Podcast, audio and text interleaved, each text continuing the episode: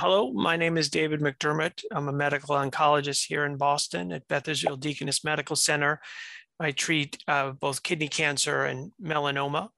Um, in the kidney cancer field over the last six months, probably the biggest change here in the US has been the FDA approval of PD-1 blockade with pembrolizumab in the adjuvant setting.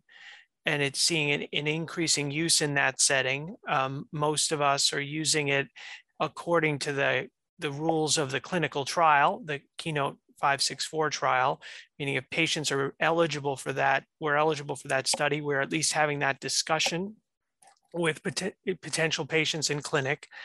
I think personally, I am advocating more um, for my patients' use in patients with higher risk, mm-hmm. you know, um, patients with larger primary tumors, T3 tumors, higher grade, sarcomatoid histology, you know, based on the assumption that what is driving the benefits we see in that clinical trial at the moment is those patients who are at higher risk of recurrence, those with more aggressive disease.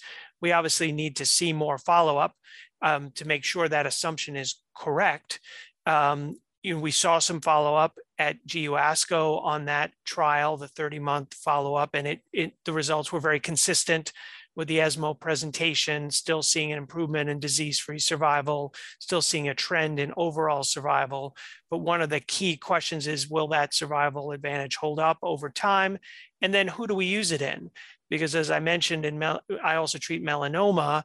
We have the ability to use PD-1 blockade in all stage three melanoma patients right now in the US based on the approvals, but we, we're less likely to use it in 3A patients based on a risk benefit discussion with the patients where the risk of developing metastatic disease is much lower. The risk of long-term toxicity with PD-1 blockade is real. And so we're often shying away from 3A patients in melanoma, and it's possible we'll get there in kidney cancer as well. And that's, that's affecting how I recommend it, my melanoma experience, but I'm not sure every oncologist in the US is, is doing it that way. We're trying to rationally apply it. We obviously need much better guidelines.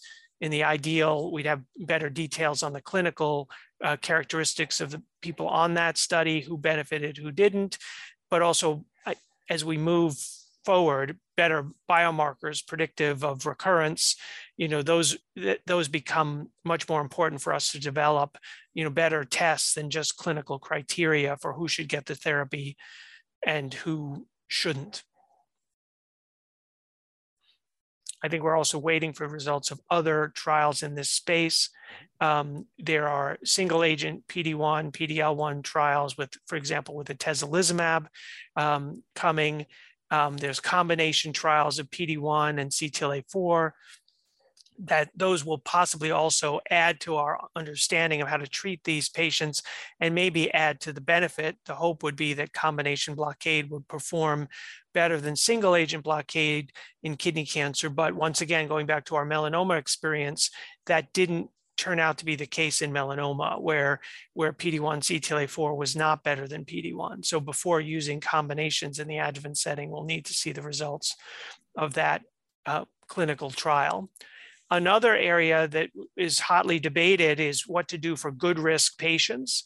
Um, you know, those are the patients by IMDC criteria who have the best long-term survival, particularly in the era where VEGF therapy was the standard of care. Um, and as it stands right now, there's no evidence on any of these uh, pivotal trials that overall survival is improved with PD-1 based combinations compared to sunitinib so while many in, um, um, oncologists in the US have moved to PD-1 based combinations for good risk patients, it's certainly uh, not wrong to offer single agent sunitinib in the front line to good risk patients. I, you know, and I think particularly if that's the only alternative, that's certainly good enough as far as overall survival, as long as you're then able to follow that with PD-1 blockade. So I think the sequence of VEGF with Sutent, followed by PD-1, at least at the moment, survival is equivalent to giving both of those approaches in the front line. We obviously need to wait, get more follow-up from those trials, but certainly single agent VEGF blockade is, is, is, is a- an appropriate choice for some patients uh, with metastatic kidney cancer. So I think those are some of the biggest things we're looking at, the biggest things we're, you know, debating when we get together as a group. And, you know, we need more follow-up, but certainly our patients are living longer and some of them with immune-based therapies are living longer in remission of their disease, which is exciting for them.